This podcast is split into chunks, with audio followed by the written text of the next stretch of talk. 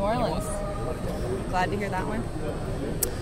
Yeah, I don't know. We're just, you know, ready to play, but it sounds sounds like it's still still going to be pretty rough over there. So hopefully everything works out. Does that really matter to you guys? The venue it matters to fans, but you guys. Uh, no. I mean, I think as long as we're playing, we're we're, we're happy with it. Yeah, LSU. And this is a great challenge for you guys to match up. When you're, you're at SEC, you think big physical football.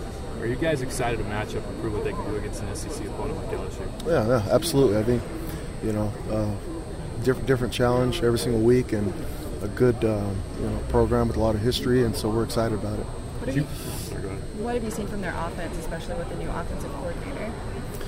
Uh, you know, they, they'll they're still still good, big physical physical play. Um, you know, a lot lot more shifts and motions and things that kind of give you problems and issues, and so we've just got to make sure that we're sound. Um, I think is really the biggest thing for us right now. Coach, after breaking on your defense from the Portland State game, what's the biggest thing you want them to improve on?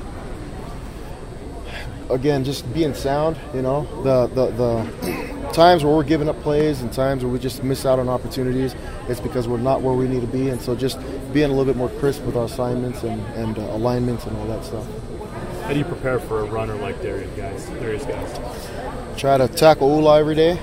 I mean, another another big back. You know, he's, he's, he's good back, good player, and I mean, we're excited.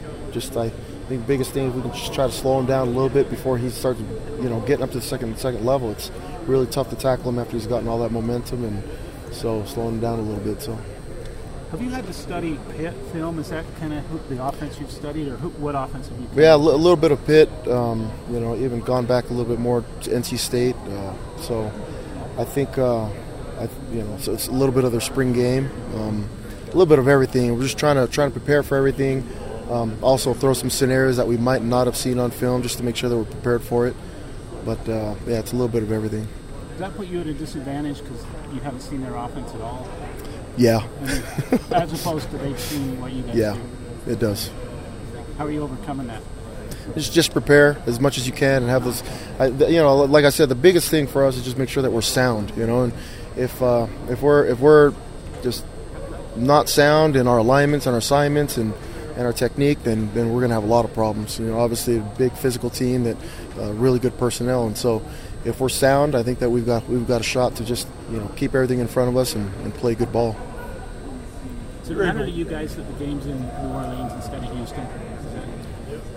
You, no. You, did you discuss that at all today? Or? Not not really. I, you know, that's more of a coach Sitake question. I just I, I didn't know until somebody told me this morning. I think it was kind of some so they it was tweeted last night or they came up. I, I didn't even know. I was after we leave here, Coach Kalani kicks us out of the building, and I go home and try to spend time with my family.